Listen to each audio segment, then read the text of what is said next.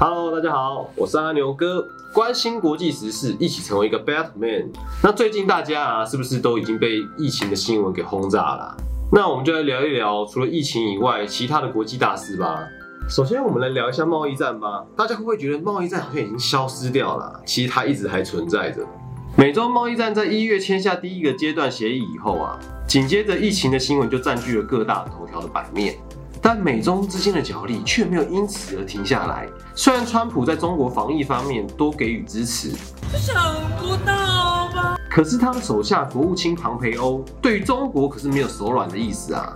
在上周我们跟大家提过的慕尼黑安全会议，在会议中，美国国务卿庞培欧、众议院院长佩沃西，还有一直很关心国防安全的国防部长艾斯培，对于欧洲允许华为建设五 G 这一件事情是非常的不满。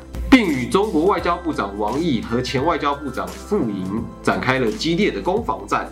从二月十九号开始，川普政府又宣布了五家中国媒体，分别是新华社、中国环球、中国国际广播电台、中国日报和人民日报列为外国使团。那这代表什么意思呢？代表美国政府认定这几家媒体就是中共的国家宣传机器，他们在注册、租用还有购买房地产的时候，必须额外取得许可。并且要完全揭露他们的员工的资讯。其实啊，这在历史上也并非第一次发生了。以前在美苏冷战的时候，美国也做过相同的决定哦。在美苏冷战时期，大多数的苏联媒体也被认定为外交使团，而中国在十九日同时以《华盛顿日报》的一篇“中国是真正的亚洲病夫”一文为由，吊销三名驻中记者的记者证，并驱逐他们出境。这一来一往，让美中之间又充满了火药味。但是当天稍晚，川普又推文表示，反对以国安为名设限，欢迎中国购买美国的技术跟产品。其实川普大大这一放一收啊，小弟我还真的是看不懂哎。接下来我们来看一下华为五 G 在欧洲的建设吧。最先开炮就是英国了。在脱欧确定后，英国首相强生对外表示将有限度的使用华为五 G。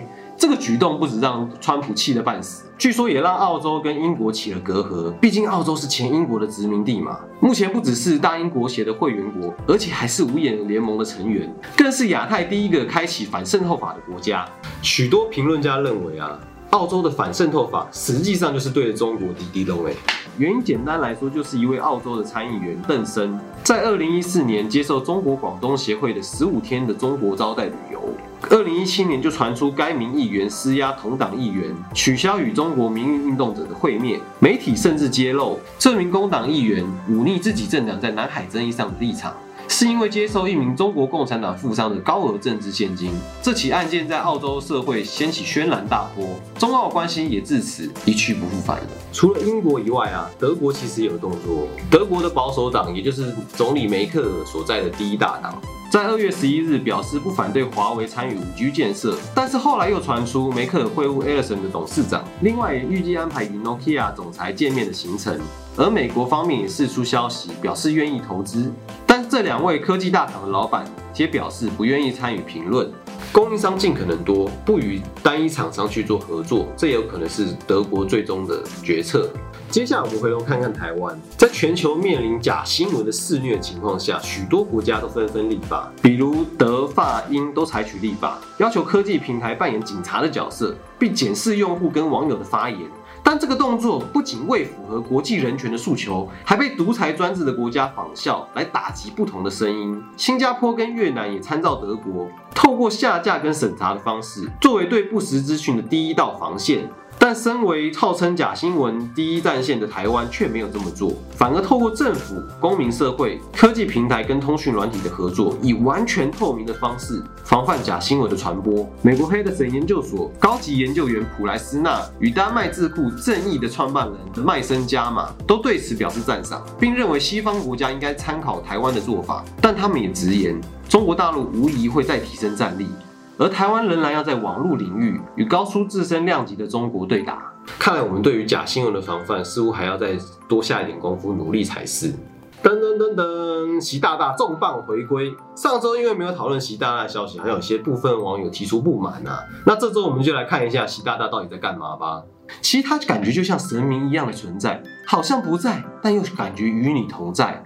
疫情蔓延，官媒频频出手，把习大大塑成指挥全局、扭转乾坤的角色。但其实一比对啊，反而让习大大背上甩不掉的锅。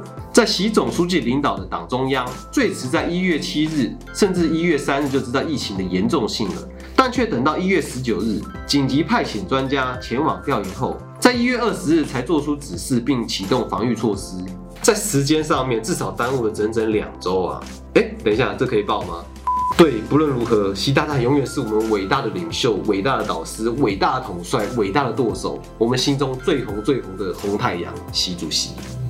好了，这周新闻就到这边结束了，希望对大家有帮助。我们下次再见，拜拜。